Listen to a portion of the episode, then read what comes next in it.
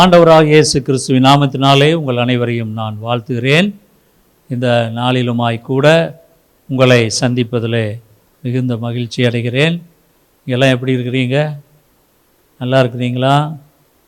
வீட்டுக்குள்ளேயே அடைஞ்சு கிடக்கிறது மிக கஷ்டமான காரியம்தான், எனக்கு தெரியும். உங்களை போல தான் நானும் இருக்கிறேன். அதனால் இது கடினமான காரியம். ஆனால் கர்த்தராகிய ஆண்டவர் நம்முடைய இந்த நிலையும் மாறி போகும், அதுதான் இதுவும் கடந்து போகும். அப்படிப்பட்ட ஒரு நம்பிக்கை விசுவாசத்தோடு நாம் காத்திருப்போம்.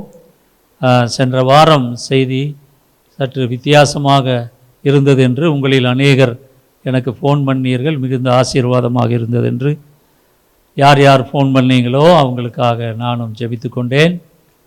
உங்கள் அனைவரையும் கர்த்தர் ஆசீர்வதிப்பாராக. இந்த நாளிலுமாய்க்கூட ஒரு செய்தியை நாம் பார்க்க போகிறோம். இந்த செய்தியினுடைய தலைப்பு வனாந்தரத்தில் ஓர் நீரூற்று. வனாந்தரத்தில் ஓர் நீரூற்று. There is a fountain in the wilderness. இல்லாவிட்டால் there is a stream in the desert. வனாந்தரத்தில் ஓர் நீரூற்று. ஆதியாகமம் பதினாறாம் அதிகாரம் ஏழாம் வசனத்திலே கர்த்தருடைய தூதனானவர் அவளை வனாந்தரத்திலே சூருக்கு போகிற வழி அருகே இருக்கிற நீரூற்றண்டை கண்டு.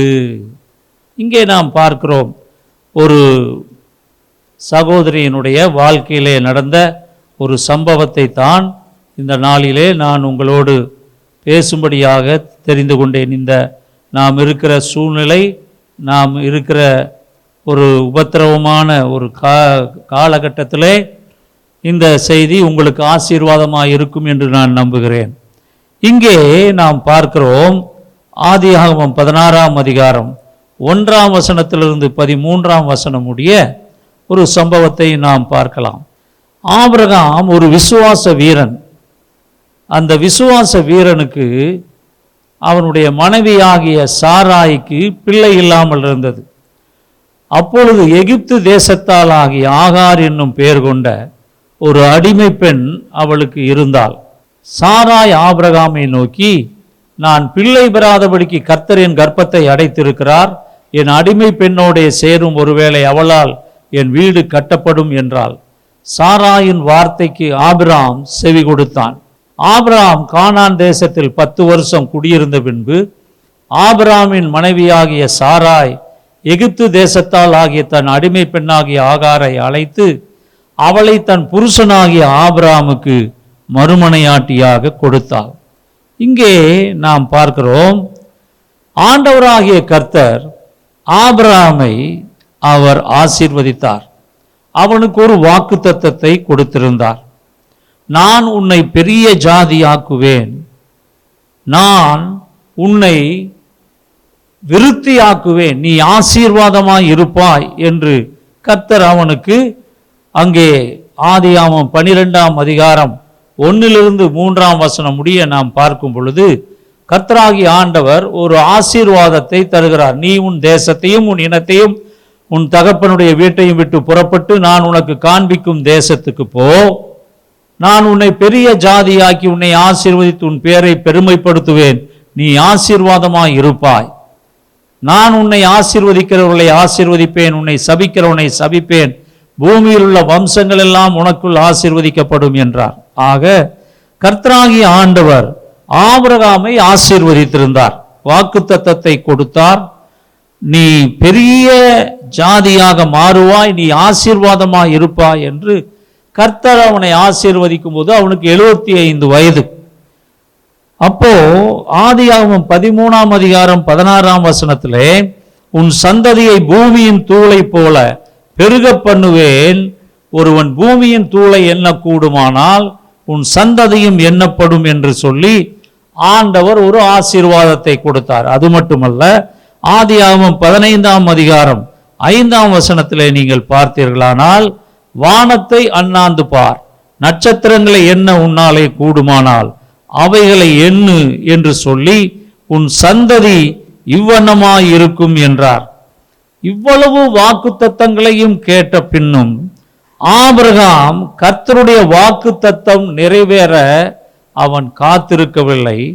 தன் மனைவியாகிய சாராயினுடைய வார்த்தைக்கு அவன் செவி கொடுத்தான். இன்னைக்கு அநேக பேர் அப்படிதான், கர்த்தர் ஒரு வாக்கு தத்தத்தை கொடுத்தாருன்னா அந்த வாக்கு தத்தத்திற்கு அவர்கள் காத்திருப்பதில்லை, அவர்களுக்கு காத்திருக்க மனதில்லை, பொறுமை இல்லை, நிதானம் இல்லை.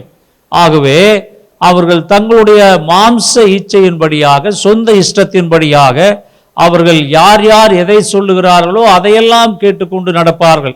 கர்த்தர் ஒரு காரியத்தை சொன்னார் என்றால், கர்த்தர் உனக்கு ஒரு வாக்குத்தத்தத்தை கொடுத்தார் என்று சொன்னால் நிச்சயமாக அதை நிறைவேற்றுவார். ஹல்லேலூயா! கர்த்தருடைய பரிசுத்த நாமத்திற்கு மகிமை உண்டாவதாக. அவர் சொல்லியும் செய்யாதிருப்பாரோ? அவர் பொய் சொல்ல மனிதன் அல்ல. அவர் ஜீவனுள்ள தேவனாகிய கர்த்தர். அவர் தான் சொன்னதை மாற்றாமல் இருப்பார். தான் சொன்னதை அவர் நிச்சயமாக செய்வார், செய்யாமல் இருக்கவே மாட்டார். ஆகவே அவருடைய வாக்கு தத்தத்தை நாம் உறுதியாக பிடித்து கொள்ள வேண்டும். ஆபிரகாமுக்கு கர்த்தர் ஒரு வாக்கு தத்தத்தை கொடுத்திருந்தார், ஒரு நம்பிக்கையான விசுவாச வார்த்தைகளை கொடுத்திருந்தார். ஆபிரகாம் அவைகள் எல்லாம் கேட்டான். அதே சமயத்திலே தன்னுடைய மனைவியாகிய சாராய் அவள் சொல்லுவதை கேட்டு அவளுடைய வார்த்தைக்கு அவன் செவி கொடுத்தான். அதே போல நீங்கள் ஆதியாகமம் இரண்டாம் அதிகாரம் பதினாறு பதினேழுல பார்த்தீர்களானால், ஆண்டவராய் கர்த்தர் முதன் மனிதனாகிய ஆதாமை ஏவாள் அவனுடைய விலா எலும்பிலிருந்து ஏவாளை உண்டு பண்ணினார்.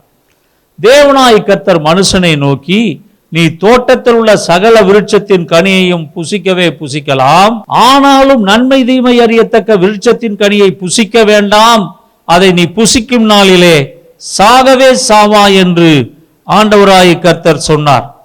ஆனால் இந்த ஏவாள் என்ன செய்தால், அதன் கனியை பறித்து அவள் தான் புசித்து தன் புருஷனுக்கும் கொடுத்தாள்.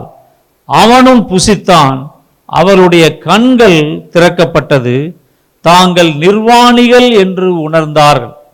பாருங்கள், முதல் மனிதனாகிய ஆதி தகப்பனாகிய ஆதாம் கர்த்தர் சொன்ன வார்த்தைகளை அவன் கேட்டான். நீ சாப்பிடாதே, இதை நீ தொடாதே என்று ஆண்டவர் சொன்ன போதிலும் அவன் அதை கேட்டான்.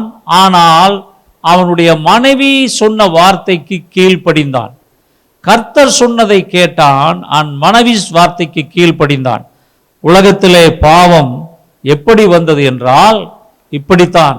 கர்த்தருடைய வார்த்தைக்கு கீழ்ப்படியாமல் போகும்போது, யார் எதை சொன்னாலும் கேட்டுக்கொண்டு அதன்படி நடக்கும்போது பாவம் உலகத்திலே வருகிறது. மீறுதல், தேவனுடைய கட்டளையை மீறுதல்.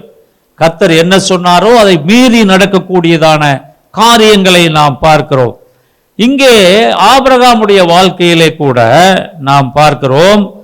ஆபிரகாம் விசுவாச வீரன்.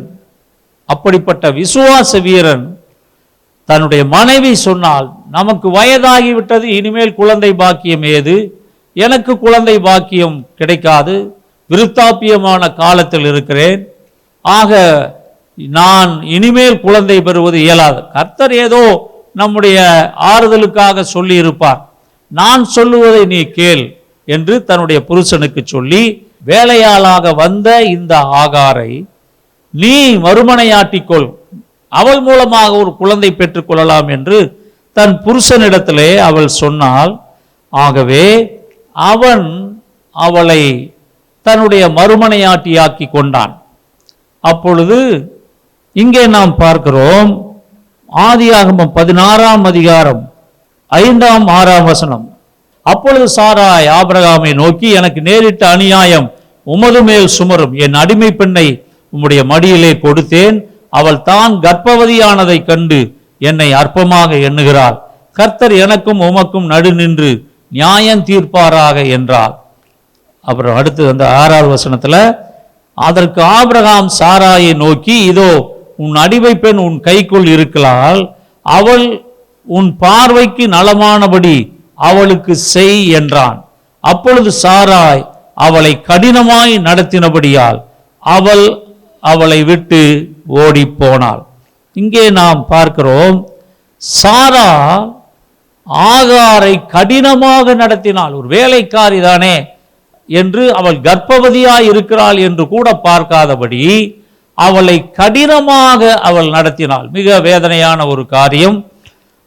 அந்த அவளை கடினமாக நடத்தின பொழுது அவளை அவள் பல விதங்களிலே வார்த்தைகளாலே துன்புறுத்தினாள், வார்த்தைகளாலே அவளை சபித்தாள், மிக மிக கடுமையாக கொடுமையாக வேலை வாங்கினபடியினாலே ஆகார் கர்ப்பஸ்திரீயாக இருந்த போதிலும் கூட அவளால் அங்கு தாக்கு பிடிக்க முடியாமபடி அவள் அந்த இடத்தை விட்டு ஓடிப்போனாள்.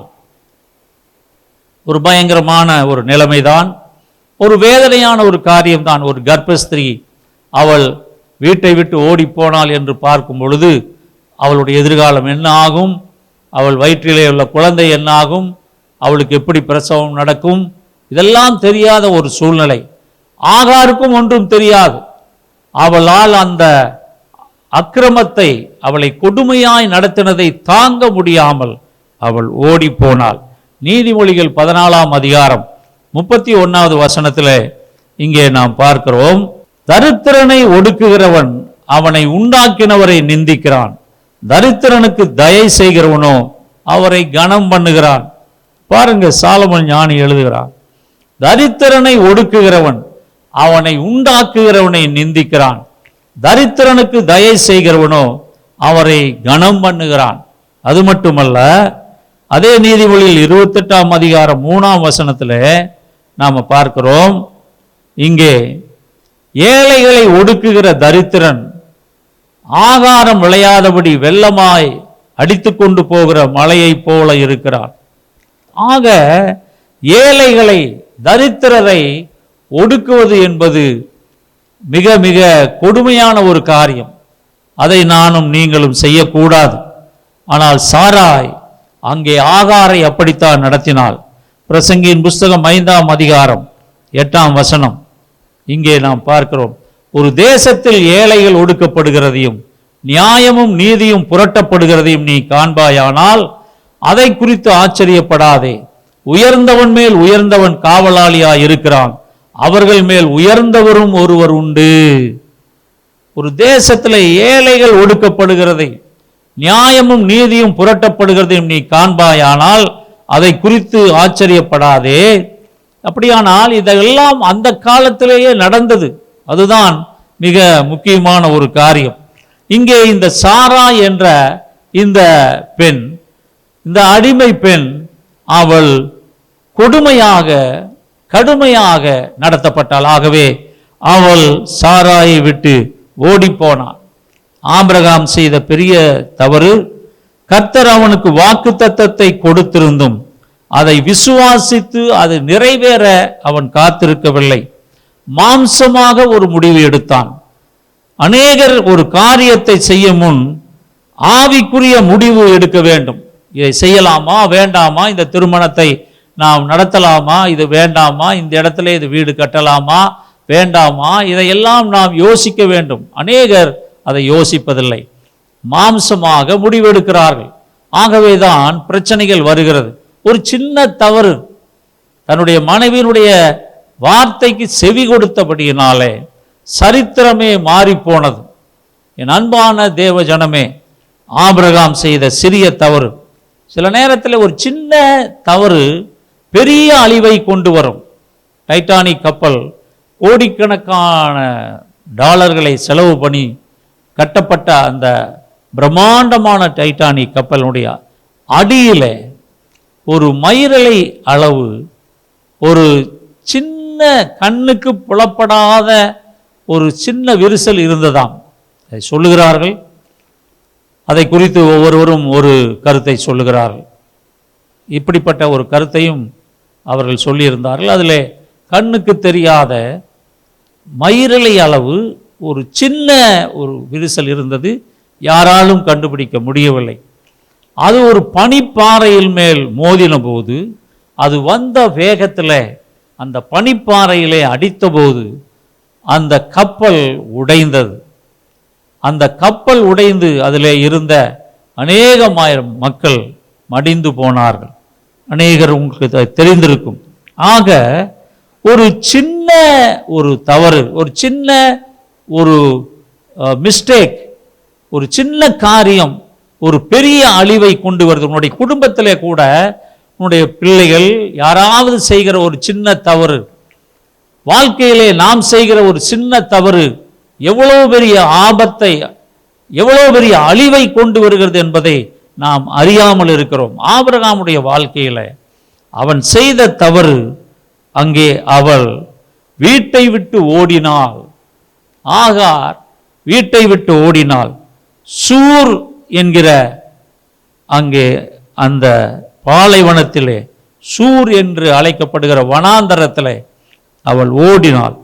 அந்த வனாந்தரம் என்கிற வார்த்தைக்கு வால், சுவர் என்று அர்த்தம், இன்னொரு அர்த்தம் தரிசனம். ஆக அந்த வனாந்தரம் என்கிற வார்த்தையினுடைய அர்த்தம் driven by need to be successful to succeed. அதாவது தேவைகளின் மத்தியிலே நாம் உந்தப்பட்டு வெற்றியை நோக்கி ஓடுவதற்கு ஒரு முகாந்திரம்தான் வனாந்திரம். தேவைகளின் மத்தியிலே வெற்றியை நோக்கி ஓடுவதற்கு ஒரு முகாந்திரமான காரியம்தான் வனாந்திரம். இங்கே நாம் வேதத்திலே பார்க்கிறோம், வனாந்திரத்திலே அவள் ஓடினாள் ஆகார். ஏசாயா முப்பத்தி ரெண்டு பதினாறுல நாம் பார்க்கிறோம், வனாந்திரத்தில் நியாயம் வாசமாயிருக்கும் என்று நாம் பார்க்கிறோம். வனாந்திரத்தில் நியாயம் வாசமாயிருக்கும், செழிப்பான வயல்வெளியிலே நீதி தங்கி தரிக்கும். ஆக இந்த வனாந்திரம் என்கிற வார்த்தையே நம்முடைய வாழ்க்கையிலே நானும் நீங்களும் அனுபவிக்கிற இந்த உபத்திரவம், இதெல்லாம் வனாந்திரம்தான். இந்த வனாந்திரமான வாழ்க்கையிலே தான் தற்பொழுது நீங்களும் நானும் இருக்கிறோம். இது ஒரு வனாந்திர வாழ்க்கையினுடைய அனுபவம். ஐம்பத்தி அஞ்சாம் சங்கீதம் ஏழாம் வசனத்தில் சங்கீதக்காரன் சொல்லுகிறான், நான் பறந்து போய் வனாந்திரத்தில் தங்கியிருப்பேன். நான் பறந்து போய் வனாந்திரத்தில் தங்கியிருப்பேன். சில நேரத்தில் இந்த வனாந்திரம் பலவிதமான ஒரு புத்திமதிகளை நமக்கு தருகிறது, பலவிதமான அறிவுரைகளை தருகிறது, பலவிதமான காரியங்களை நமக்கு வெளிப்படுத்துகிறது, சில வெளிப்பாடுகளை தருகிறது இந்த வனாந்தரமான வாழ்க்கை. இன்றைக்குமாய் கூட ஆண்டவராக இயேசு கிறிஸ்து மார்க்கு ஒன்று நாற்பத்தைந்தில் அவர் வனாந்தரமான இடத்திலே அவர் சென்றார், செபிப்பதற்காக வனாந்தரமான இடத்திற்கு அவர் சென்றார். அதே போல லூக்கா ஐந்து பதினாறுல அவரோ வனாந்தரத்தில் தனித்து ஜெபம் பண்ண சென்றார் என்று பார்க்கிறோம். ஒருவேளை இந்த நாட்களிலே நானும் நீங்களும் வனாந்தரமான ஒரு வாழ்க்கையை அனுபவிக்கிறோம். இந்த வனாந்தரமான வாழ்க்கையிலே ஐயோ வீட்டை விட்டு வெளியே போக முடியவில்லையே, நான் என்ன செய்வேன், எப்படி இத்தனை நாட்கள், ஒரு மாதத்திற்கு மேலாக கிட்டத்தட்ட ஒன்றரை மாதங்களாக நாங்கள் வீட்டுக்குள்ளேயே அடைந்து கிடக்கிறோமே, வேலை இல்லை, கூலி இல்லை, வருமானம் இல்லை, எப்படி நாங்கள் குடும்பத்தை குழந்தை குட்டிகளை வைத்து கொண்டு எப்படி நாங்கள் நடத்துவோம் என்றெல்லாம் அநேகர் வேதனைப்படுகிறார்கள், அநேகர் வனாந்திரத்தில் இருக்கிறார்கள். ஆண்டவராக இயேசு கிறிஸ்துனுடைய வாழ்க்கையிலே அவர் வனாந்தரமான இடத்திற்கு சென்றார், அங்கே போய் தனித்து ஜெபம் பண்ணினார் என்று பார்க்கிறோம். நீங்களும் நானும் இப்படிப்பட்ட ஒரு வனாந்தரமான ஒரு வாழ்க்கை நமக்கு கிடைத்திருக்கிறது. நாம் வீட்டிற்குள்ளே அடைபட்டு கிடக்கிற இந்த வாழ்க்கையும் கூட வனாந்தரத்திலே இருப்பது போல இருக்கிறது. ஆனால் இதை நாம் ஆவிக்குரிய விதத்திலே எடுத்துக்கொண்டால் இந்த வனாந்தரமான வாழ்க்கையிலே நாம் தனித்து ஜெபம் பண்ண, குடும்பமாய் ஜெபம் பண்ண ஆண்டவராய் கர்த்தர் நமக்கு ஒரு சந்தர்ப்பத்தை ஏற்படுத்தி கொடுத்திருக்கிறார். இதுவரைக்கும் வீட்டிலே அடங்காத கணவன்மார்கள், வீட்டிலே நேரத்தை செலவழிக்காத கணவன்மார்கள், அங்கே வேலை வேலை என்று போய்கொண்டிருந்த மனைவிமார்கள் எல்லாரும் கைகால்கள் அடங்கி இன்றைக்கு வீட்டுக்குள்ளே நாம் அடைந்து கிடக்கிறோம். இது ஒரு வனாந்தர ஒரு வாழ்க்கை தான். இதிலே நீங்களும் நானும் செய்ய வேண்டியது, ஆண்டவராய் கர்த்தர் நமக்கு சொல்ல விரும்புவது, இந்த காலகட்டத்திலே நீங்கள் செபியுங்கள், என்னை நோக்கி கூப்பிடுங்கள், நான் உங்களுக்கு மறு உத்தரவு தருவேன். ஆக இத்தனை நாட்கள் இத்தனை வருஷங்கள் ஜெபிக்காதவர்கள் எல்லாம் இப்பொழுது ஜெபிக்க ஆரம்பித்திருக்கிறார்கள். இத்தனை நாட்கள் குடும்பத்தோடு நேரம் செலவழிக்க முடியாதவர்கள் எல்லாம் இந்த வனாந்தர வாழ்க்கையிலே குடும்பத்தோடு அவர்கள் செலவழிக்க ஆரம்பித்திருக்கிறார்கள். ஒருவேளை நீங்களும் கூட இந்த வேலையிலுமாய் கூட, என் அன்பான தேவஜனமே, உங்கள் குடும்பத்தோடு நேரத்தை செலவிட இது ஒரு வேளை வனாந்தரமாக, வறண்ட ஒரு வாழ்க்கையாக, மிகவும் கொடுமையான ஒரு வாழ்க்கையாக இந்த நாட்கள் இருந்தாலும் கூட, ஒரே ஒரு அதிலே ஆசீர்வாதம் என்னவென்றால், குடும்பத்தோடு செலவு செய்ய நேரத்தை கர்த்தர் அனுமதித்திருக்கிறார். அவ்வளவுதான், வேற என்ன சொல்ல முடியும்? வனாந்திர வாழ்க்கை. ஆக தேவையின் மத்தியில் வெற்றியை தேடி வெற்றிகரமாக ஓடுதல் என்கிற வார்த்தை தான், இந்த அர்த்தம்தான் இந்த வனாந்திர வாழ்க்கை என்கிற அர்த்தம். இஸ்ரவேல் ஜனங்கள் நாற்பது வருடங்கள் வனாந்திரத்திலே இருந்தார்கள். உபாகமம் இருபத்தி ஒன்பதாம் அதிகாரம் ஐந்தாம் வசனை, கர்த்தராகிய நான் உங்கள் தேவன் என்று நீங்கள் அறிந்து கொள்ளும்படிக்கு நான் நாற்பது வருஷம் உங்களை வனாந்திரத்தில் நடத்தினேன். உங்கள் மேலிருந்த வஸ்திரம் பழையதாய் போகவும் இல்லை, உங்கள் காலில் இருந்த பாதரட்சைகள் பழையதாய் போகவும் இல்லை. பாருங்க, ஆண்டவராய் கர்த்தர் நாற்பது வருஷம் இஸ்ரவேல் ஜனங்களை வனாந்திரத்திலே நடத்தினார். அப்படி நடத்தும் போது அவர்கள் மேலிருந்த வஸ்திரம் பழையதாய் போகவும் இல்லை, உங்கள் காலில் இருந்த பாதரட்சைகள் பழையதாய் போகவும் இல்லை. ஆக ஆண்டவராகி கர்த்தரே அவர்களை நாற்பது வருஷ காலம், நாம் ஒரு ஒன்றரை மாசம் இருந்திருக்கிறோம். கஷ்டம்தான், வேதனை தான், சொல்ல முடியாத வேதனை. அதனுடைய கொடூரம் என்ன என்பதை நான் அறிவேன்.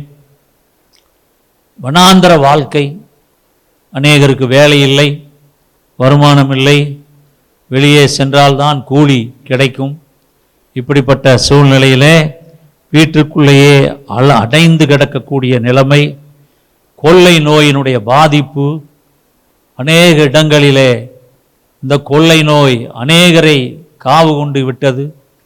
அநேகர் மரித்து போனார்கள். உலகம் முழுவதும் பார்க்கும் பொழுது லட்சத்திற்கு மேற்பட்ட மக்கள் மரித்திருக்கிறார்கள். அநேகர் இதனாலே பாதிக்கப்பட்டிருக்கிறார்கள். வனாந்திரத்தில் அலைவது போல ஒரு நிலைமை. எங்களுடைய சிஸ்வா ஊழியத்திலும் சிஸ்வா ஊழியர்களுக்கு ஒவ்வொரு மாதமும் நாங்கள் உதவித்தொகை அனுப்புவோம். எல்லா மிஷினரிகளுக்கும் உதவித்தொகை அனுப்ப வேண்டும். விசுவாசிகள் கொடுக்கிற தசம பாகங்கள், காணிக்கைகள், உண்டியல் காணிக்கைகள், இவைகளைத்தான் மிஷினரிகளுக்கு, இந்த ஊழியத்தினுடைய சிஸ்வா மிஷினரி ஊழியத்தின் தேவைகளுக்கு அவைகள் அனுப்பப்படும். அநேக பீகார் உடைய நேபாள எல்லையில் இருக்கக்கூடிய மிஷினரியிலிருந்து அந்தமான் தீவுகளிலே வேலை செய்கிற ஊ மிஷினரிகள் மற்றும் தமிழ்நாடும், கேரளா, கர்நாடகா மற்றும் மகாராஷ்டிரா பல இடங்களிலே பணிபுரிகிற இந்த மிஷினரிகள் எல்லாம் இருக்கிறார்கள். இப்படிப்பட்ட மிஷினரிகளுக்கெல்லாம் உதவி செய்ய வேண்டும். இப்பொழுது எதுவும் வராத நிலையில் வீட்டிலேயே ஜனங்கள் அடைந்து கிடக்கிறார்கள். தசம பாகங்களோ காணிக்கைகளோ அவ்வளவு சீக்கிரமாக யாரும் வந்து கொடுப்பதில்லை. அவர்கள் வீட்டிலே அடைந்து கிடக்கிறார்கள். அவர்கள் கொடுக்கும் பொழுதுதான் நாம் மிஷினரிகளுக்கு கொடுக்க முடியும். ஆக மிஷினரிகளுக்கு உதவி செய்ய முடியாத ஒரு சூழ்நிலை, வனாந்தரமான ஒரு சூழ்நிலை. விசுவாசிகளுக்கும் அநேகருக்கு வருமானம் இல்லாத ஒரு சூழ்நிலை. ஆக உலகமே கொள்ளை நோயினாலே பாதிக்கப்பட்ட ஒரு நிலைமை. இப்படிப்பட்ட நிலைமைதான் இந்த வனாந்தரத்தில்.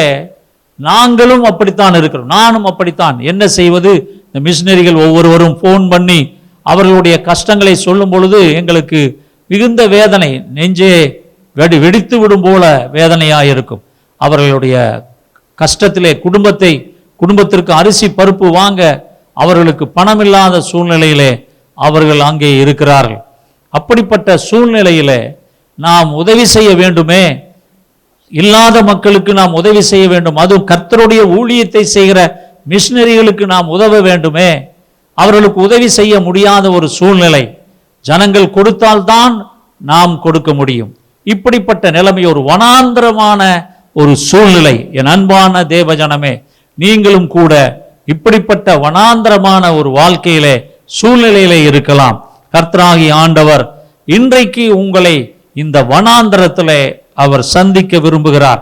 ஆகார் வனாந்தரத்திலே தனியாக அவள் அந்த கொடுமையான வெயிலிலே அனாதையாய் அலைந்து திரிந்தாள். எத்தனை பேர் நீங்கள் வனாந்தரத்தை பார்த்திருப்பீர்களோ எனக்கு தெரியாது. ஆனால் நான் இஸ்ரேல் போன பொழுது, இஸ்ரேலிலிருந்து எகிப்துக்கு நாங்கள் வண்டியிலே போனோம். அப்பொழுது அது மைல் கணக்கில் அது அந்த வனாந்தரம் போய்கொண்டே இருந்தது. ஒரு வீடு கிடையாது, ஒரு கிணறு வழியிலே ஒரு ஒரு தண்ணீர் கிணறு கிடையாது, ஒரு ஒரு கடை கிடையாது, ஒன்றுமில்லாத வனாந்தரம். அந்த வெயில் கொளுத்தி தள்ளுகிற அந்த வெயில், அதிலே நாங்கள் வண்டியிலே போகிறோம். இதற்கு வண்டியிலே போகிற எங்களாலேயே வண்டிக்குள் உட்கார முடியாமல் அவ்வளவு கொடுமையான வெயில், வனாந்தரம், வனாந்தர வெயில், கொடுமையான ஒரு அனுபவம். ஆக இப்படிப்பட்ட ஒரு வனாந்திரத்திலே தனியாக கர்ப்பமாக இருக்கிற இந்த ஆகார், வயிற்றிலே பிள்ளையை சுமந்து கொண்டிருந்த ஆகார், அவள் தனியாக அங்கேயும் இங்கேயும் அலைந்து திரிந்தாள். எங்கே போவது தெரியாது. வனாந்திரத்திலே கிழக்கு எது, மேற்கு எது, தெற்கு வடக்கு எதுவும் தெரியாது. எந்த திக்கை நோக்கி போனாலும் வனாந்திரம் தான். அந்த வனாந்திரத்திலே வழி தெரியாமல், வனாந்திரத்திலே தண்ணீர் கிடைக்காமல், வனாந்திரத்திலே வேதனையோடு இந்த ஆகார் கண்ணீரோடு கதறி அழுதவளாக அவள் அலைந்து திரிந்தாள். வேதத்திலே நாம் பார்க்கிறோம், ஆதியாகமம் பதினாறாம் அதிகாரம் ஏழாம் வசனத்திலே, கர்த்தருடைய தூதனானவர் அவளை வனாந்தரத்திலே சூருக்கு போகிற வழி அருகே இருக்கிற நீரூற்றண்டையில் கண்டு. அல்லேலூயா. இங்கே நாம் பார்க்கிறோம், கர்த்தருடைய தூதனானவர் அங்கே வனாந்தரத்திலே சூருக்கு போகிற ஒரு நீரூற்றண்டை அங்கே அவளை கண்டார். என் அன்பான தேவஜனமே, இன்றைக்குமாய்க்கூட ஆகார், ஆண்டவரே நான் என்ன செய்வேன், நான் மரித்து விட்டால் நலமாயிருக்கும், இந்த வனாந்தரத்திலே என்னால் போக முடியவில்லை, என்னால் நடக்க முடியவில்லை, என்னால் இருக்க முடியவில்லை, நான் மரித்தால் நலமாயிருக்கும் என்கிற நிலையிலே அவள் கதறினவளாக அந்த வனாந்தரத்திலே கொடுமையான வெயிலிலே அவள் கதறிக்கொண்டு இருந்த வேளையிலே ஆண்டவராகிய கர்த்தர் தன்னுடைய தூதனானவரை அங்கே அனுப்புகிறார். அங்கே சூருக்கு போகிற வழி அருகே ஒரு நீரூற்றண்டை அங்கே தேவதூதனானவர் அங்கே காத்து கொண்டிருக்கிறார். ஆகார் அந்த இடத்திற்கு வந்த பொழுது அந்த இடத்திலே ஒரு நீரூற்றை கண்டாள். கர்த்தருடைய பரிசுத்த நாமத்திற்கு மகிமை உண்டாவதாக.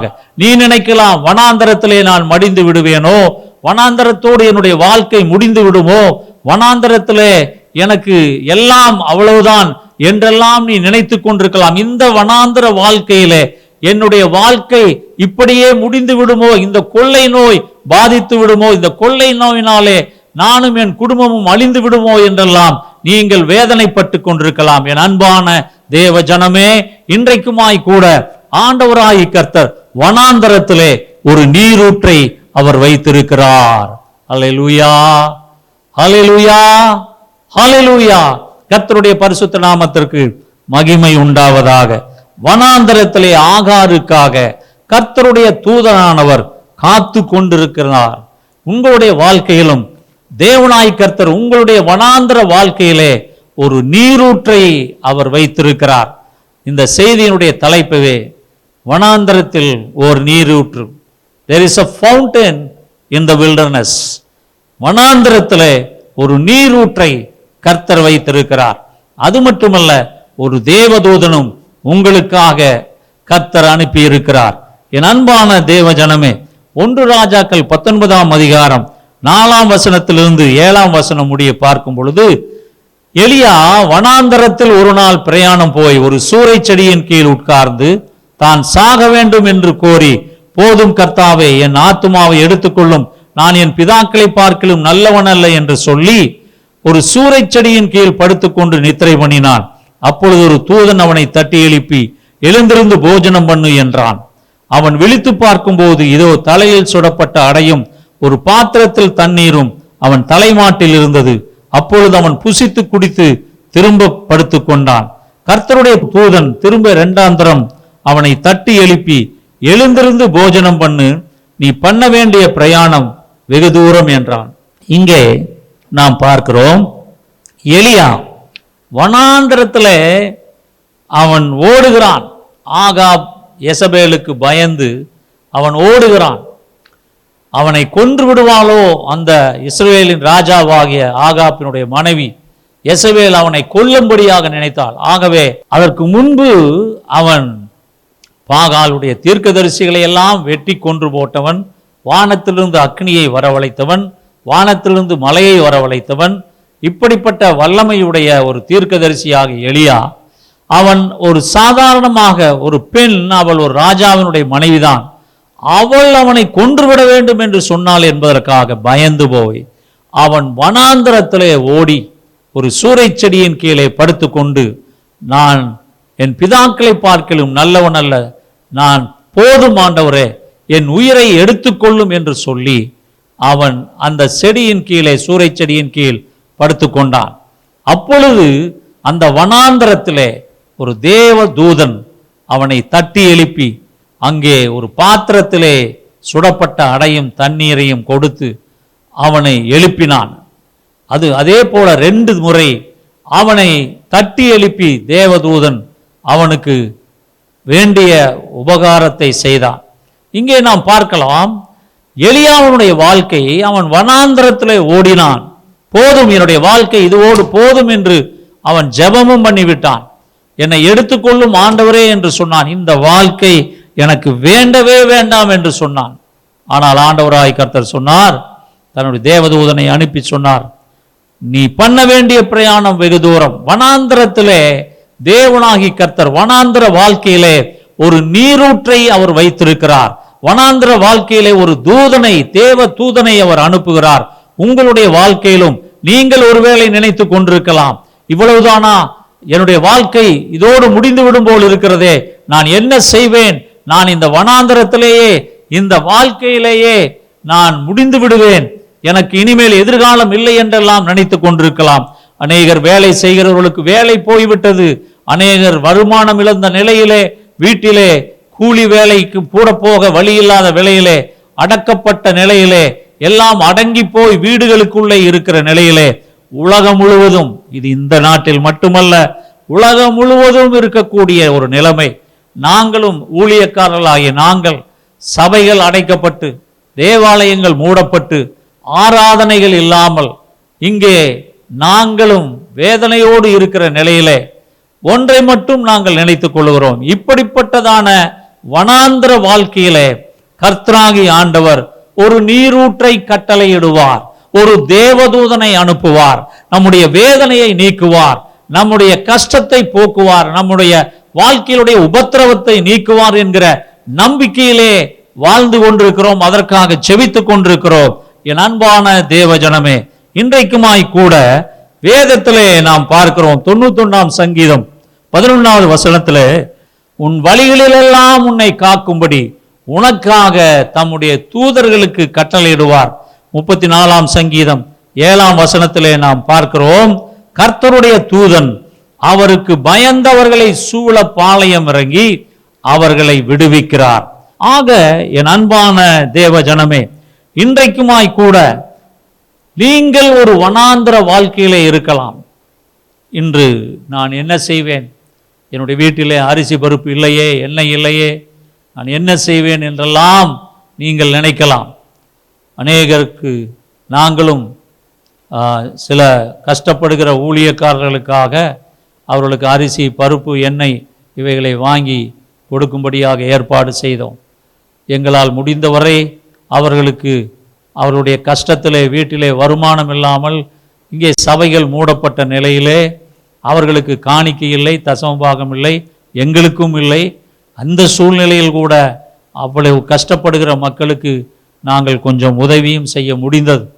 கர்த்தருடைய பரிசுத்த நாமத்திற்கு ஸ்தோத்திரம். ஆக இந்த ஆகாருக்காக ஆண்டவராகிய கர்த்தர் நீரூற்றண்டையிலே காத்திருந்தார். வனாந்திர வெயிலிலே அலைந்து திரிந்த அவள் பசியோடு தாகத்தோடு ஒரு கர்ப்பஸ்திரீ, ஒரு கர்ப்பிணி பெண் வருவாள் என்று ஆண்டவருக்கு தெரியும். ஆகவே ஒரு கர்ப்பத்தை சுமந்து வருகிற அந்த கர்ப்பிணி பெண்ணுக்காக தேவதூதன் நீரூற்றண்டை காத்து கொண்டிருந்தான். உங்கள் வாழ்க்கையிலே தேவனாகிய கர்த்தர் அவர் உங்களுக்காக ஒரு தூதனை அனுப்புகிறார். அந்த தேவ தூதன் உங்களுடைய தேவைகளை சந்திக்கிறார். தேவனாய் கர்த்தர் ஒரு நீரூற்றை உங்களுக்காக வரவிடுகிறார். ஒரு நீரூற்று, அங்கே தேவதூதனும் இந்த ரெண்டு பேரும் உங்களை ஆற்றி தேற்ற உங்கள் வாழ்க்கையிலே கர்த்தர் வைத்திருக்கிறார். வனாந்தரத்தில் ஓர் நீரூற்று, வனாந்தரத்தில் ஒரு தேவதூதன். என் அன்பான தேவ ஜனமே, இன்றைக்குமாய் கூட ஏசாயா முப்பத்தி ஐந்தாம் அதிகாரம் ஆறாம் ஏழாம் வசனத்திலே நாம் பார்க்கிறோம், அப்பொழுது முடவன் மானை போல் குதிப்பான், ஊமையன் நாவும் கம்பீரிக்கும், வனாந்தரத்திலே தண்ணீர்களும் கடு வெளியிலே ஆறுகளும் பாய்ந்தோடும், வெட்டாந்தரை தண்ணீர் தடாகமும் வறண்ட நிலம் நீரூற்றுகளுமாகும், வலு சர்ப்பங்கள் தாபரித்து கிடந்த இடங்களில் புல்லும் கொறுக்கையும் நாணலும் உண்டாகும். ஆக வறண்ட நிலம் நீரூற்றுகளாக மாறும். உங்களுடைய வாழ்க்கையிலும் கூட ஆண்டவராய் கர்த்தர் வறண்ட நிலத்தை நீரூற்றுகளாக அவர் மாற்றுகிறார். ஏசாயா ஐம்பத்தி எட்டு பதினொன்னுலே கர்த்தருடைய வார்த்தை இப்படி சொல்லுகிறது, கர்த்தர் நித்தமும் உன்னை நடத்தி மகா வறட்சியான காலங்களில் உன் ஆத்துமாவை திருப்தியாக்கி உன் எலும்புகளை நினமுள்ளதாக்குவார். நீ நீர்ப்பாய்ச்சலான தோட்டத்தை போலவும் வற்றாத நீரூற்றை போலவும் இருப்பாய். தேவனாகி கர்த்தர் உன்னை எப்படி வழி நடத்துகிறாரா, உன்னை நித்தமும் உன்னை நடத்தி மகா வறட்சியான காலங்களில் உன் ஆத்துமாவை திருப்தியாக்கி உன் எலும்புகளை நினமுள்ளதாக்குவார். நீ நீர்ப்பாய்ச்சலான தோட்டத்தை போலவும் வற்றாத நீரூற்றை போலவும் இருப்பாய். அல்லேலூயா. கர்த்தருடைய பரிசுத்த நாமத்திற்கு மகிமை உண்டாவதாக. என் அன்பான தேவ ஜனமே, இன்றைக்குமாய் கூட கர்த்தராகி ஆண்டவர் உன்னை அவர் நித்தமும் நடத்துகிற தேவனாயிருக்கிறார். இந்த கொள்ளை நோய் ஆரம்பித்த நாளிலே வீட்டுக்குள்ளாக அடைக்கப்படும்படியாக, வீட்டுக்குள்ளாக அடங்கி கிடக்கும்படியான நாள் வந்த நாள் முதல் இன்று வரை எத்தனை கஷ்டங்கள், எவ்வளவு பண தேவைகள், குறைவுகள், இப்படிப்பட்ட நிலையில் கூட ஆண்டவராய் கர்த்தர் உங்களை கைவிடவில்லை, உங்களை நடத்தி கொண்டுதான் இருக்கிறார். எப்படி அவர் நடத்தினார் என்று நமக்கும் தெரியாது, எப்படியோ அவர் நடத்தி கொண்டு வருகிறார். இந்த சூழ்நிலையிலும் கர்த்தர் நம்மோடு இருந்து நம்மை நடத்துகிறார். அதுதான் தேவனுடைய கிருபை. ஆக இந்த சூழ்நிலையிலும் கர்த்தர் நம்மை கைவிடவில்லை. நாம் பட்டினியால் சாகவில்லை, நாம் பட்டினியாலே மாய்ந்து போகவில்லை. தேவனாய் கர்த்தர் எப்படியோ அவர் நடத்தி வருகிறார். ஏதோ ஒரு வழியிலே நம்மை காத்து கொண்டிருக்கிறார். என் அன்பான தேவ ஜனமே, ஆகார் பாலைவனத்திலே வனாந்தரத்திலே அலைந்து திரிந்த போது அவளுக்கு ஒரு நீரூற்றையும் ஒரு தேவதூதனையும் அவர் வைத்திருந்தார். இன்றைக்கும் உங்கள் வாழ்க்கையிலே, இந்த வனாந்தர வாழ்க்கையிலே அவர் ஒரு நீரூற்றை காண்பிக்கிறார். ஒரு தேவதூதன் உங்களை தேடி வந்து உங்களை அறியாமலேயே ஒரு தேவதூதன் உங்களுக்கு உதவி செய்யும்படியாக வருவான். நீங்கள் விசுவாசத்தோடு கர்த்தரை நோக்கி பாருங்கள், கர்த்தர் உங்களுக்கு அற்புதங்களை செய்வார். நீங்கள் கைவிடப்பட மாட்டீர்கள். ஏசாயா நாற்பத்தி மூணு பத்தொன்பதுல நீங்க பார்த்தீங்கன்னா, இதோ நான் புதிய காரியத்தை செய்கிறேன், இப்பொழுதே அது தோன்றும், நீங்கள் அதை அறியீர்களா? நான் வனாந்தரத்திலே வழியையும் அவாந்திர வெளியிலே ஆறுகளையும் உண்டாக்குவேன். ஆண்டவருடைய வார்த்தை சொல்வது, இதோ நான் புதிய காரியத்தை செய்கிறேன். ஆண்டவருடைய வார்த்தை, இப்பொழுதே அது தோன்றும், நீங்கள் அதை அறியீர்களா? நான் வனாந்தரத்திலே வழியையும் அவாந்திர வெளியிலே ஆறுகளையும் உண்டாக்குவேன். கர்த்தருடைய பரிசுத்த நாமத்திற்கு மகிமை உண்டாவதாக. என் அன்பான தேவ ஜனமே, இன்றைக்குமாய் கூட இந்த நாளிலே கர்த்தராகி ஆண்டவர் உங்கள் வாழ்க்கையிலே அவர் புதிய காரியத்தை செய்கிறார். அவாந்திர வெளியிலே ஆறுகளை உண்டாக்குகிற தேவனாய் இருக்கிறார். அவர் வனாந்தரத்திலே நீரூற்றை வர வைக்கிற தேவனாய் இருக்கிறார். இன்றைக்கும் நீங்கள் ஒருவேளை பலவித கவலையோடு இருக்கலாம், பலவிதமான பிரச்சனையோடு இருக்கலாம். ஒரு சகோதரிக்கு பதினெட்டு ஆண்டுகளாக குழந்தை இல்லை. அவளுடைய வாழ்க்கை வனாந்தர வாழ்க்கை. புருஷனுடைய அங்கே ஏக்கம், புருஷன் ஒரு வெறுத்து போன நிலையிலே, அவருடைய உற்றார் உறவினர்கள் எல்லாம் குழந்தை இல்லை குழந்தை இல்லை என்பதற்காக வெறுத்த நிலையிலே அவள் கடுமையாக அவள் நடத்தப்பட்டாள். அப்படிப்பட்ட நிலையிலே நாங்கள் நடத்தின உபவாச ஜெபத்திற்கு வந்தார். கண்ணீரோடு கதறி கதறி அழுத அந்த சகோதரிக்காக செபித்தோம், கர்த்தர் உங்களுக்கு ஒரு குழந்தையை தருவார், கவலைப்படாதீர்கள் என்று. அப்பொழுது அந்த சகோதரி சொன்னார்கள், மருத்துவமனைக்கு போனோம், அங்கே சொல்லிவிட்டார்கள், இனிமேல் உனக்கு குழந்தை பிறக்காது, அவ்வளவுதான் என்று சொல்லிவிட்டார்கள். நான் என்ன செய்வேன் என்று தெரியவில்லை. என்னுடைய புருஷன் வேறொரு திருமணம் செய்து கொள்ளும்படியாக நினைக்கிறார். இப்படிப்பட்ட சூழ்நிலையிலே நான் ஒரு வேண்டாத பொருளாக குடும்பத்தில் இருக்கிறேன். நான் கொடு கடுமையாக கொடுமையாக நடத்தப்படுகிறேன். நான் என்ன செய்வேன்? செத்துப்போவதை தவிர வேறு வழி இல்லை என்று அழுத பொழுது அவளுக்காக அந்த உபவாச ஜெபத்திலே நான் ஜெபித்தேன். என் அன்பான தேவ ஜனமே, அப்பொழுது நான் சொன்னேன், அடுத்த வருஷம் இதே நாளில் உன் கைகளிலே குழந்தையை நீ அணைத்து கொண்டிருப்பாய். நீ விசுவாசத்தோடு போ, நீ ஜெபி, ஆண்டவரே எனக்கு ஒரு குழந்தை கிடைத்ததற்காக ஸ்தோத்திரம், ஒரு குழந்தையை நீர் கொடுத்ததற்காக ஸ்தோத்திரம் என்று நீ சொல்லிக்கொண்டே இரு. உன்னுடைய வாழ்க்கையிலே கர்த்தர் ஒரு அற்புதத்தை செய்வார் என்று சொன்னேன். அவள் சொன்னால், டாக்டர்கள் கிடைக்காது என்று சொல்லிவிட்டார். டாக்டர்கள் சொல்லலாம், ஆனால் கர்த்தர் சொல்லவில்லை. கர்த்தரால் ஆகாத காரியம் ஒன்றுமில்லை. நீ விசுவாசத்தோடு நம்பு. உன்னுடைய வனாந்தர வாழ்க்கையிலே கர்த்தர் ஒரு அற்புதத்தை செய்வார் என்று சொன்னபோது அந்த சகோதரி அதை விசுவாசித்து போய் ஒவ்வொரு நாளும் தன் கையை வயிற்றின் மேல் வைத்து, ஆண்டவரே நீர் எனக்கு இந்த குழந்தையை கொடுத்ததற்காக ஸ்தோத்திரம், அந்த குழந்தையை உமக்கென்று நான் அர்ப்பணிக்கிறேன் ஆண்டவரே என்று நான் சொன்னபடியாக அந்த குழந்தைக்காக செபித்தார். ஆண்டவருடைய கருணை, அவருடைய கிருபையாலே அவளுக்கு அடுத்த வருஷம் அவள் கற்பிணி கர்ப்பம் தரித்து அவள் ஒரு குழந்தையை பெற்றாள். என் அன்பான தேவ ஜனமே, இன்றைக்குமாய்கூட நீங்களும் பலவித பிரச்சனைகளிலே இருக்கலாம். திருமணமாகாத நிலையிலே இருக்கலாம், திருமணமாகியும் குழந்தை இல்லாத நிலையிலே இருக்கலாம், சொந்த வீடு இல்லாமல் இருக்கலாம், சரியான வேலை இல்லாமல் இருக்கலாம், ஒரு வனாந்திர வாழ்க்கையை அனுபவித்துக் கொண்டிருக்கலாம், குடும்பத்திலே போராட்டம், ஒரே சண்டை சச்சரவு பிரச்சனைகள் போராட்டம், இவைகளிலே நீங்கள் இருக்கலாம். என் அன்பான தேவ ஜனமே, இன்றைக்கு இப்படிப்பட்ட வனாந்திர வாழ்க்கையிலே தேவனாய் கர்த்தர் உங்களுக்கென்று ஒரு நீரூற்றை அவர் வைத்திருக்கிறார், ஒரு தேவதூதனை வைத்திருக்கிறார்.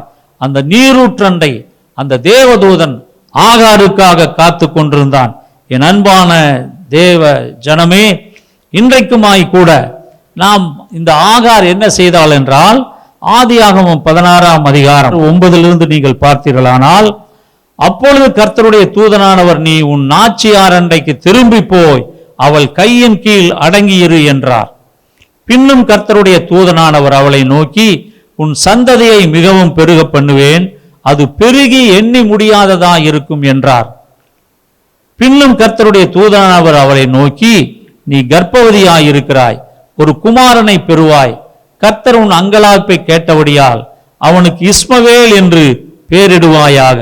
இங்கே பதிமூணாவது வசனத்துல அவர் சொல்றா, அப்பொழுது அவள், என்னை காண்பவரை நானும் இவ்விடத்தில் கண்டேன் அல்லவா என்று சொல்லி தன்னோட பேசின கர்த்தருக்கு, நீர் என்னை காண்கிற தேவன் என்று பெயரிட்டாள். இங்கே ஆகார் பாருங்க, நீர் என்னை காண்கிற தேவன். ஆண்டவராகிய கர்த்தர் அந்த தேவதூதன் மூலமாக ஆகாரோடு பேசுகிறார். அந்த தேவதூதன் சொல்கிறார், நீ போய் உன்னுடைய எஜமானி ஆகிய சாராயோடு சேர்ந்து கொள், நீ அவளுக்கு அடங்கியிரு, நான் உனக்கு ஒரு குழந்தையை தருகிறேன், அவனுக்கு இஸ்மவேல் என்று பெயரிடு, நான் உன்னுடைய குழந்தையை ஆசீர்வதிப்பேன், அவனும் பழுகி பெருகுவான் என்று கர்த்தர் அவனுக்கு அவளுக்கு ஒரு ஆசீர்வாதத்தை கொடுத்தார்.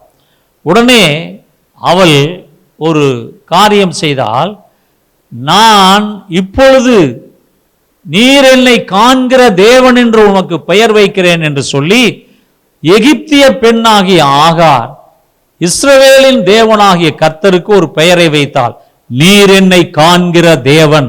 அல்லேலூயா.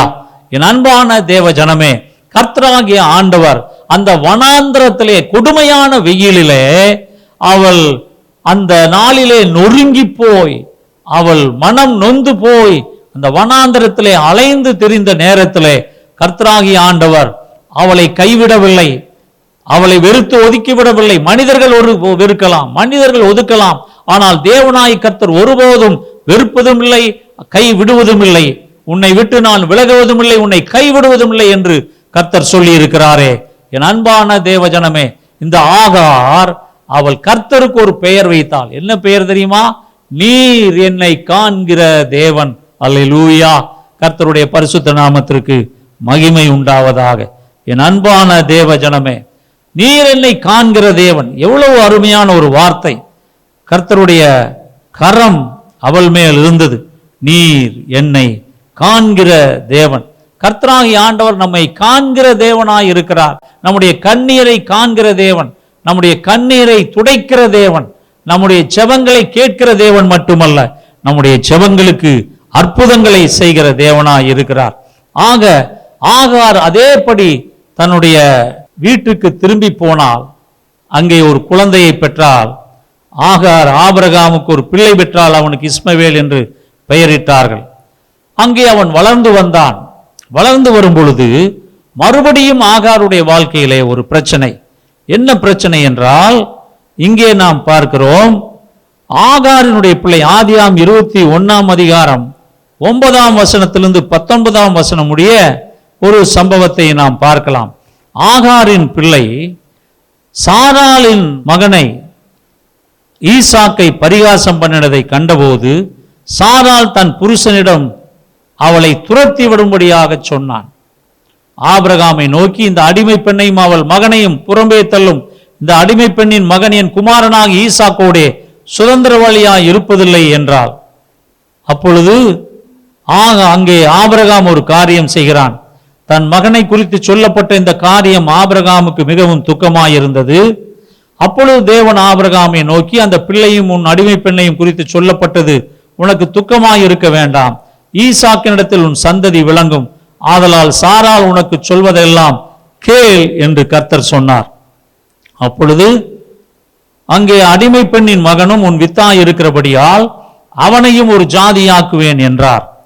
அங்கே ஆபிரகாம் அதிகாலையில் எழுந்து அப்பத்தையும் ஒரு துருத்தி தண்ணீரையும் எடுத்து ஆகாருடைய தோளின் மேல் வைத்து பிள்ளையையும் ஒப்பு கொடுத்து அவளை அனுப்பிவிட்டான். அவள் புறப்பட்டு போய் பெயர் சபாவின் வனாந்திரத்திலே அலைந்து திரிந்தாள் என்று பார்க்கிறோம். இங்கே பதினைந்தாவது வசனத்திலே நாம் பார்க்கிறோம். ஆதியாம் இருபத்தி ஒன்னு பதினைந்து, துருத்தியில் இருந்த தண்ணீர் செலவழிந்த பின்பு அவள் பிள்ளையை ஒரு செடியின் கீழ் விட்டு, பிள்ளை சாகிறதை நான் பார்க்க மாட்டேன் என்று எதிராக அம்பு பாயும் தூரத்திலே போய் உட்கார்ந்து சத்தமிட்டு அழுதாள். அப்போ என் அன்பான தேவ ஜனமே, துருத்தியில் இருந்த தண்ணீர் செலவழிந்த பிற்பாடு, இன்றைக்கு நம்முடைய கையில் உள்ள பணமெல்லாம் செலவழிந்து போய், ஐயோ பிள்ளைக்கு பால் பவுடர் வாங்க வேண்டுமே, பிள்ளைக்கு மருந்து வாங்க வேண்டுமே, பிள்ளைக்கு நான் மருத்துவ செலவுக்கு என்ன செய்வேன், நான் எங்கேயும் போக முடியாது, ஆட்டோ இல்லை, ஒரு கார் டாக்ஸி கிடையாது, எல்லாமே அடைந்து கிடக்கிற சூழ்நிலை, நான் என்ன செய்வேன், எப்படி என் பிள்ளையை காப்பாற்றுவேன், கையில் பணமும் இல்லையே, நான் என்ன செய்வேன், எல்லாம் செலவழிந்து விட்டதே என்கிற சூழ்நிலையிலே இருக்கலாம். இங்கே ஆகாருடைய தண்ணீர் அந்த குடுவையிலே, அந்த துருத்தியிலே இருந்த தண்ணீர் அந்த வனாந்திரத்தின் வெயிலிலே குடித்து குடித்து செலவழிந்து போயிற்று. பிள்ளைக்கு குடிக்க தண்ணீர் இல்லை, இது எல்லாம் ஒன்றுமில்லை, அது வனாந்திரம், ஒன்றும் இல்லாத ஒரு சூழ்நிலையிலே அவள் மறுபடியும் அவள் வாழ்க்கையிலே ஒரு வனாந்திர வாழ்க்கை. என் அன்பான தேவ ஜனமே, சிலருடைய வாழ்க்கையிலே வனாந்திர வாழ்க்கை ஒரு முறைதான் வரும். ஆனால் சிலருடைய வாழ்க்கையிலே இந்த வனாந்திர வாழ்க்கை பலமுறை வரும். இங்கே ஆகாரின் வாழ்க்கையிலே அவளுக்கு இரண்டாம் முறை இந்த வனாந்திர வாழ்க்கை வந்தது. இந்த இரண்டாம் முறை வனாந்திர வாழ்க்கை வந்தபோது, இப்போது முதலிலே வனாந்திர வாழ்க்கை வந்தபோது அவளுடைய வயிற்றிலே அந்த குழந்தை உள்ளே இருந்தது. ஆனால் இரண்டாம் முறை வனாந்திர வாழ்க்கை வந்தபோது இப்பொழுது அந்த குழந்தை பிறந்து அவன் ஒரு வயதுக்கு வந்தவனாக இருக்கிறான். இப்படிப்பட்ட சூழ்நிலையிலே அந்த பையனும் அங்கே தண்ணீருக்காக கதறுகிறான். தண்ணீர் கிடையாது, துருத்தியில் விழுந்த தண்ணீர் செலவழிந்து விட்டது. இன்றைக்கும் என் அன்பான தேவ ஜனமே, தாய் பெற்ற தாயினாலே பிள்ளை தண்ணீருக்கு கதறுவதை பார்த்து, என் பிள்ளை சாகிறதை நான் பார்க்க மாட்டேன் என்று சொல்லி அவள் கண்ணீரோடு சத்தமிட்டு அழுதாள். என் அன்பான தேவ ஜனமே, இன்றைக்கும் இந்த காலை வேளையிலுமாய்க்கூட நீங்களும் கூட கண்ணீரோடு கதறி அழுகிற நேரங்களிலே கர்த்தராகி ஆண்டவர் உங்கள் அங்கலாய்ப்பை கேட்கிறார், உங்கள் கண்ணீரை காண்கிறார், உங்கள் ஜெபத்தை கேட்கிறார். அவர் உங்களை கைவிடுகிற தேவன் அல்ல. எந்த சூழ்நிலையிலும் அவர் உங்களை கைவிடவே மாட்டார். அவர் ஜீவனுள்ள தேவனாய் கர்த்தர், அவர் இரக்கங்களின் பிதாவாகிய தேவன், அவர் கிருபைகளின் தகப்பன், அவர் தயவுகளின் தகப்பனாய் இருக்கிறார். அவர் நிச்சயமாகவே அவர் அந்த வனாந்தரத்திலே ஒரு நீரூற்றை அவர் கண்டு அங்கு அவர் உண்டாக்குவார். பதினாறாம் வசனத்திலிருந்து பத்தொன்பதாம் வசனம் முடிய பார்த்தீர்களானால் தேவன் அவருடைய கண்களை திறந்தார். அங்க பாருங்க, பிள்ளை சாகிறதை நான் பார்க்க மாட்டேன் என்று எதிராக அம்பு பாயும் தூரத்திலே போய் உட்கார்ந்து சத்தமிட்டு அழுதாம். தேவன் பிள்ளையின் சத்தத்தை கேட்டார்.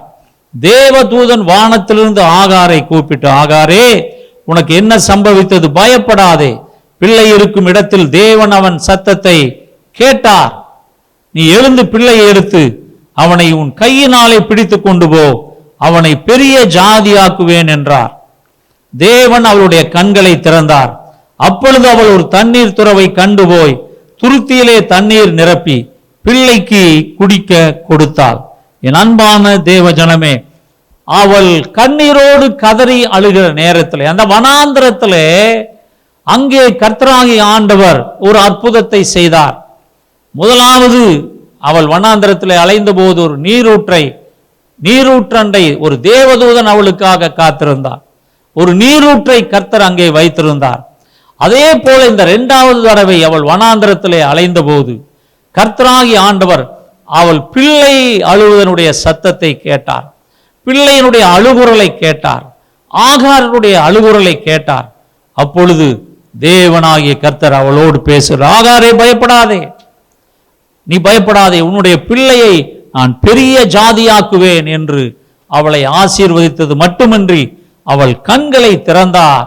அவள் பார்வையிலே ஒரு தண்ணீர் துறவு அங்கே தென்பட்டது. தண்ணீர் ஒரு கிணறு போல ஒரு துறவு அங்கே தென்பட்டது. அந்த வனாந்தரத்தில் அவள் அதுவரைக்கும் அந்த வனாந்தரத்தில் அவள் அலைந்து திரிந்தால் அவள் கண்களுக்கு ஒன்றும் தெரியாது, தெரியவில்லை. ஆனால் கர்த்தராகிய ஆண்டவர் அவளுக்காக அந்த வனாந்தரத்திலே ஒரு துறவை அவர் உண்டு பண்ணினார். அவளுடைய கண்களை திறந்தார். அவள் பார்த்த பொழுது திடீரென்று அங்கே ஒரு தண்ணீர் கிணறு, ஒரு நீரூற்று அங்கே வர கண்டாள். உடனே அதிலே இருந்த தண்ணீரை தன்னுடைய துருத்தியிலே எடுத்து தானும் குடித்து தன் பிள்ளைக்கும் கொடுத்தாள். என் அன்பான தேவ ஜனமே, ஆண்டவராய் கர்த்தர் வனாந்திரத்திலே உங்களையும் என்னையும் சாகும்படி விடுவதவர் விடுபவர் அல்ல. வனாந்திரத்திலே நாம் அழிந்து போகும்படி விடுபவர் அல்ல. அந்த வனாந்திரத்திலே ஒரு நீரூற்றை வர விடுகிறார். வனாந்திரத்திலே ஒரு துறவை உண்டு பண்ணுகிறார். அவர் நம்மை காண்கிற தேவனாய் இருக்கிறார். அவர் நம்மை காண்கிற தேவன் மட்டுமல்ல, நம்முடைய கண்ணீரை துடைக்கிற தேவனுமாய் இருக்கிறார். இந்த நாளிலுமாய் கூட என் அன்பான தேவ ஜனமே, தேவனுடைய கண்கள் நம்மை பார்த்து கொண்டிருக்கிறது. ஒன்று நாளாகவும் பதினாறு ஒன்பதுல நாம பார்க்கிறோம். அவரை பாடி அவரை கீர்த்தனம் பண்ணி அவருடைய அதிசயங்களை எல்லாம் தியானித்து பேசுங்கள். பதினொன்றாம் சங்கீதம் நாலாவது வசனத்திலே சங்கீதக்காரன் சொல்கிறான், கர்த்தர் தம்முடைய பரிசுத்த ஆலயத்தில் இருக்கிறார். கர்த்தருடைய சிங்காசனம் பரலோகத்தில் இருக்கிறது. அவருடைய கண்கள் மனுபுத்திரரை பார்க்கிறது. அவருடைய இமைகள் அவர்களை சோதித்தருகிறது. அவருடைய கண்கள் மனுபுத்திரரை பார்க்கிறது. அதுதான் அவருடைய கண்கள். முப்பத்தி நாலாம் சங்கீதம் பதினைந்தாம் வசனத்திலே நாம் பார்க்கிறோம், கர்த்தருடைய கண்கள் நீதிமான்கள் மேல் நோக்கமாயிருக்கிறது. அவருடைய செவிகள் அவர்கள் கூப்பிடுதலுக்கு திறந்திருக்கிறது. என் அன்பான தேவ ஜனமே, இன்றைக்குமாய் கூட ஆகாருடைய கூக்குரலுக்கு கர்த்தர் செவி கொடுத்தார். ஆகாருடைய கண் கண்ணீருக்கு கர்த்தர் செவி கொடுத்தார், பார்த்தார். அவர் என்னை காண்கிற தேவன் என்று ஆகார் கர்த்தருக்கு ஒரு பெயர் சூட்டினார். நீர் என்னை காண்கிற தேவன். இந்த நாளிலுமாய்க்கூட நீங்களும் நானும் நம்மை காண்கிற தேவனை நாம் ஆராதிக்கிறவர்களாய் இருக்கிறோம். நானும் நீங்களும் ஏதோ நம்மை காணாத தேவன் அல்ல, நம்மை கண்டு, நம்முடைய வேதனையை கேட்டு, நம்முடைய கண்ணீரை பார்த்து, நமக்கு அற்புதத்தை செய்கிற தேவனையே ஆராதிக்கிறோம். அவருடைய நாமம் கர்த்தராகிய இயேசு கிறிஸ்து. அவர் நம்முடைய கண்ணீரை துடைக்கிறவராய் இருக்கிறார். என் அன்பான தேவ ஜனமே, இன்றைக்குமாய் கூட இந்த வேளையிலே உங்களுடைய வனாந்திர வாழ்க்கையிலே அவர் ஒரு நீரூற்றை வரவிடுகிறார், ஒரு நீரூற்றை உண்டு பண்ணுகிறார்.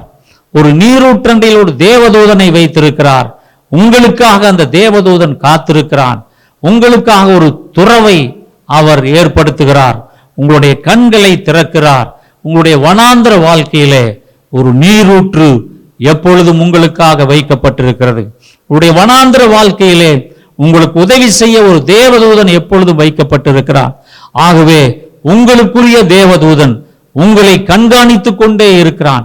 காரணம், அவர் நம்மை காண்கிற தேவனாய் இருக்கிறார், நம்முடைய கூக்குரலை கேட்கிற தேவனாய் இருக்கிறார், நம்முடைய கண்ணீரை துடைக்கிற தேவனாய் இருக்கிறார். இன்றைக்கும் இந்த வேளையிலே ஜீவனுள்ள தேவனாகிய கர்த்தர் உங்களுக்கு அற்புதங்களை செய்வாராக, உங்களை ஆசீர்வதிப்பாராக, உங்களை அவர் பலப்படுத்துவாராக. கர்த்தருடைய கரம் உங்கள் மேல் இருப்பதாக. சோர்ந்து போக வேண்டாம். எல்லா நிலைமைகளிலும் வனாந்திர வாழ்க்கை என்று ஒன்று உண்டு, அதில் நாம் போய்கொண்டிருக்கிறோம். ஆனால் அந்த வனாந்திர வாழ்க்கையிலும் கூட நம்மை ஆண்டவர் கைவிடவில்லை. ஒரு நீரூற்றை வைத்திருக்கிறார், ஒரு தண்ணீர் துறவை வைத்திருக்கிறார், ஒரு தேவதூதனை வைத்திருக்கிறார். உங்கள் வாழ்க்கையிலே அவர் அப்படியாக ஆசீர்வதிப்பாராக. நாம் கண்களை மூடி ஜெபிப்போம். எங்கள் அன்புள்ள பிதாவே, தம்மை நன்றியோடு துதிக்கிறோம். இந்த வேளையிலுமாய் கூட இந்த செய்தியை கேட்ட ஒவ்வொரு மகனையும் மகளையும் பெயர் பெயராய் நீர் ஆசீர்வதிக்கும்படியாக ஜெபிக்கிறோம் கர்த்தாவே.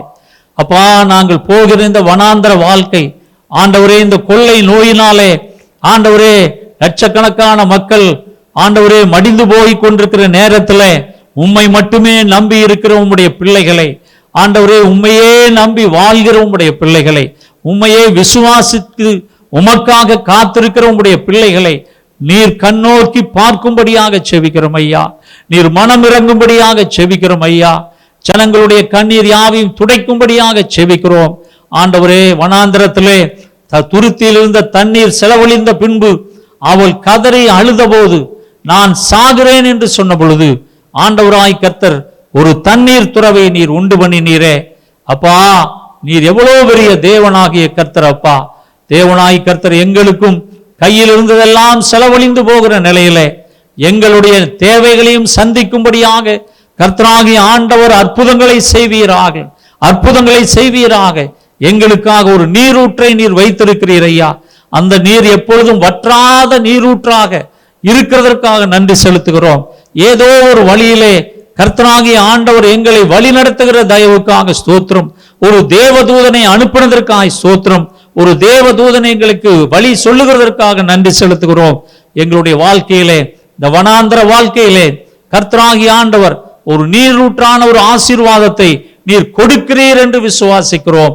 இந்த கொள்ளை நோய் ஆண்டவரே உம்முடைய பிள்ளைகளை தொடாதபடி ஆண்டவராகிய இயேசு கிறிஸ்துவின் அதிகாரமுள்ள நாமத்தினாலே நாங்கள் அதை கடிந்து அப்புறப்படுத்துகிறோம் ஆண்டவரே. இந்த கொள்ளை நோயினாலே வேதனைப்படுகிற பிள்ளைகளை நீர் கண்ணோக்கி பாரும் ஆண்டவரே. சகலவிதமான இரக்கங்களின் பிதாவே, இரக்கங்களின் தெய்வமே, நீர் மனமிறங்குவீராக, மனமிறங்குவீராக. ஜனங்களுடைய பாவங்களை ஆண்டவரே, ஜனங்களுடைய அக்கிரமங்களை எல்லாவற்றையும் நீர் மன்னித்து உம்முடைய இரத்தத்தினாலே கழிவு உமது பிள்ளையாக நீர் ஏற்றுக்கொண்டு இந்த கொள்ளை நோயை இந்த உலகத்தை விட்டு நீர் அகற்றும்படியாக செபிக்கிறோம் ஐயா. இந்த கொள்ளை நோயை ஒழித்து போடும்படியாக செபிக்கிறோம். ஜனங்கள் மேலே கிருபையாயிரும் ஐயா. ஜனங்கள் மேலே மனம் இறங்கும்படியாக செபிக்கிறோம். கர்த்தராகிய ஆண்டவரே, தேசத்தில் ஒரு எழுப்புதலை கொண்டு வருவீராக. மூடி கிடக்கிற சபைகள் எல்லாம் திறக்கும்படியாக செபிக்கிறோம். மூடி கிடக்கிற தேவாலயங்கள் திறக்கும்படியாக செபிக்கிறோம் ஆண்டவரே. சபைகள் திறந்திருந்த போது ஒழுங்காக ஆலயத்திற்கு வராதவர்கள் எல்லாம் மனம் திரும்பி இந்த நாட்களிலே அவர்கள் செவிக்கிறவர்களாக மாறி ஆண்டவரே, இனிமேல் அவர்கள் கர்த்தருக்கு முக்கியத்துவம் கொடுக்கிற மக்களாக நீர் மாற்றும்படியாக நாங்கள் செபிக்கிறோம். தேவனாய் கர்த்தர் எல்லா மிஷினரிமார்களையும் ஊழியர்களையும் ஆசீர்வதியும், எல்லா சபைகளையும் ஆசீர்வதிப்பீராக, எல்லா விசுவாசிகளையும் ஆசீர்வதிப்பீராக, அவருடைய குடும்பங்களை ஆசீர்வதிப்பீராக. அவருடைய கண்ணீருக்கு பதில் தரும்படியாக செபிக்கிறோம் ஆண்டவராய் கர்த்தாவே. எங்கள் வனாந்திர வாழ்க்கையிலே ஒரு நீரூற்றை நீர் கட்டளை எழுகிறதற்காக ஸ்தோத்திரம்.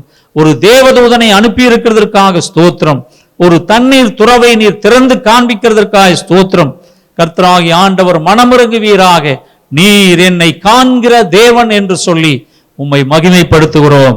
ஆண்டவரே, இந்த நாளில் இந்த செய்தியை கேட்ட ஒவ்வொரு மகனையும் மகளையும் பெயர் பெயராய் தொடுவீராக.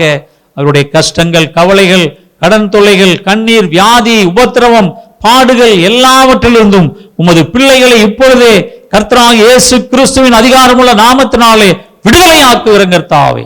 தேவனாய் கர்த்தர், நீர் விடுதலையாக்குவீராக. குமாரன் உங்களை விடுதலையாக்கினால் மெய்யாகவே நீங்கள் விடுதலையாவீர்கள் என்று சொன்ன வசனத்தின்படி ஜனங்களை விடுதலையாக்கும், ஜனங்களை ஆசீர்வதியும். தேவனாய் கர்த்தர் விசுவாசத்தை வர்த்திக்க பண்ணும். ஜனங்கள் சோர்ந்து போன நிலையிலே அவருடைய விசுவாசத்தை வர்த்திக்க பண்ணும். There is a fountain in the wilderness. There is a stream in the desert, O God.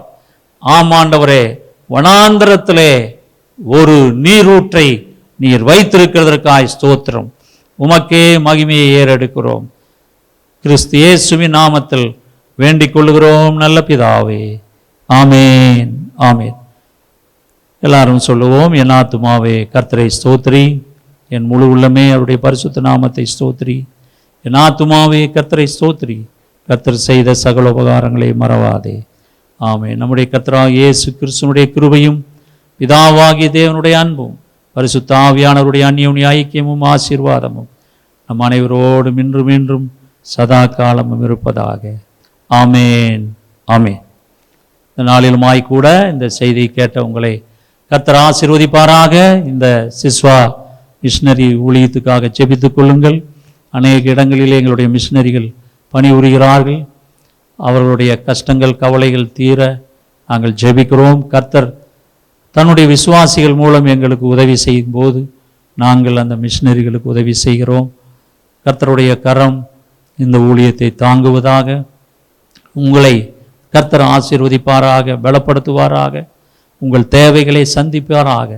கர்த்தருடைய ஆசீர்வாதம் உங்கள் மேல் இருப்பதாக. இந்த செய்தியை கேட்டு ஒருவேளை நீங்களும் தொடப்பட்டிருப்பீர்களானால் எங்களோடு நீங்கள் தொடர்பு கொள்ளலாம். நம்பிக்கை டிவியிலே ஒவ்வொரு வியாழக்கிழமையும் மாலை இரவு ஏழரை மணிக்கு இந்த நிகழ்ச்சிகள் ஒளிபரப்பாகும். ஒருவேளை நீங்கள் காணாதவர்கள் அதிலே நீங்கள் காணலாம். நம்பிக்கை டிவியிலே வருகிறது. யூடியூப்பிலே ஒவ்வொரு ஞாயிற்றுக்கிழமையும் வருகிறது. ஒன்றாம் தேதி வாக்குத்தத்த செய்தியும் வருகிறது. சிலர் சொன்னார்கள், நீங்கள் பாடல் பாடி ஆராதித்து செய்து கொடுத்தால் நலமாயிருக்குமே என்று. அதற்குரிய வசதி எங்களிடத்தில் இல்லை. காரணம், அதை வாசிக்கிற சகோதரர்கள் தொலை தூரத்திலிருந்து வர வேண்டியவர்களாக இருக்கிறார்கள். அதற்குரிய வசதி இல்லாதபடியினாலே செய்தி மட்டும்தான் சொல்ல முடிகிறது.